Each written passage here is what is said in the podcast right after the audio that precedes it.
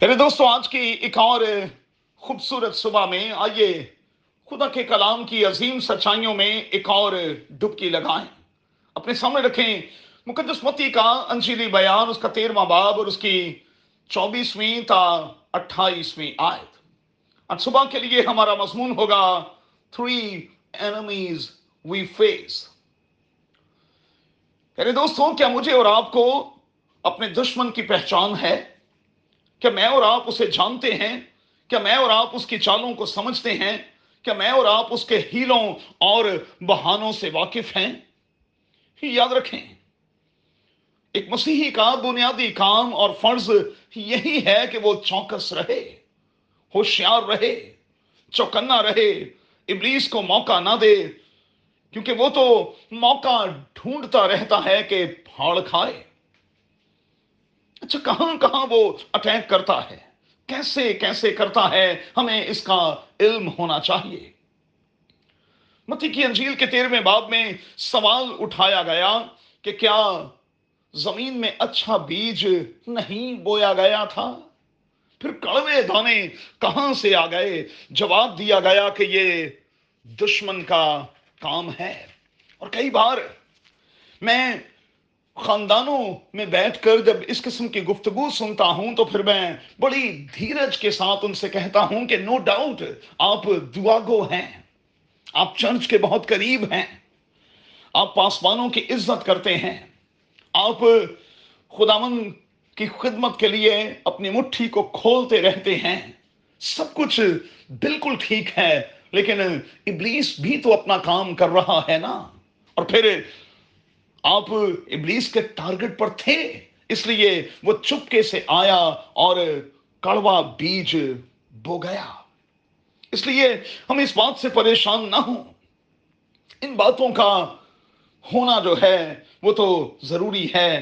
وہ ہماری ازدواجی زندگی میں، ہماری خاندانی زندگی میں، ہماری کلیسیائی زندگی میں چپکے سے دوستوں آتا ہے اور کڑوا بیج ڈال جاتا ہے۔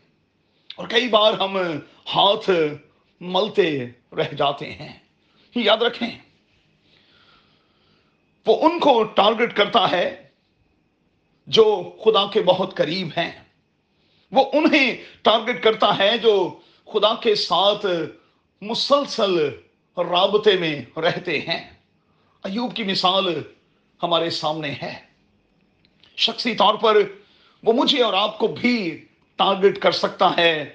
اس لیے ہمیں بہت چوکس چوکنا، ہوشیار رہنا ہے۔ کیونکہ ابلیس موقع ڈھونڈتا رہتا ہے کہ پھاڑ کھائے۔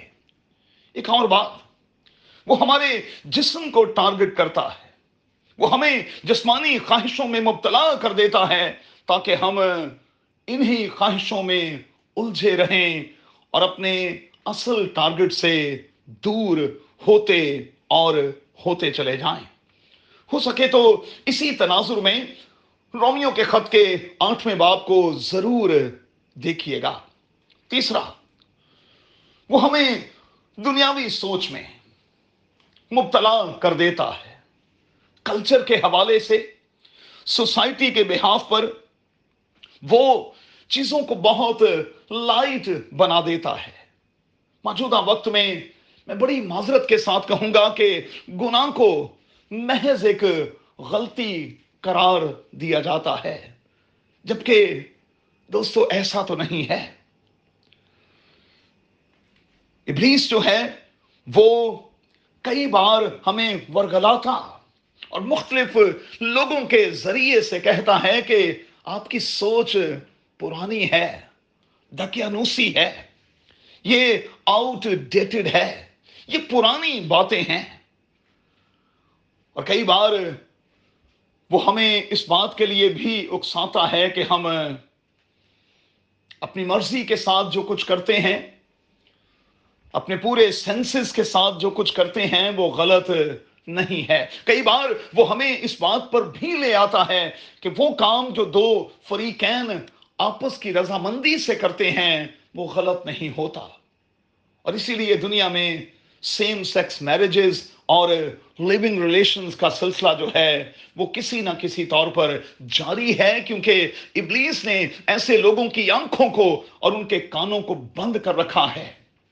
وہ سمجھتے ہیں کہ جو کچھ وہ کر رہے ہیں وہ غلط نہیں ہے۔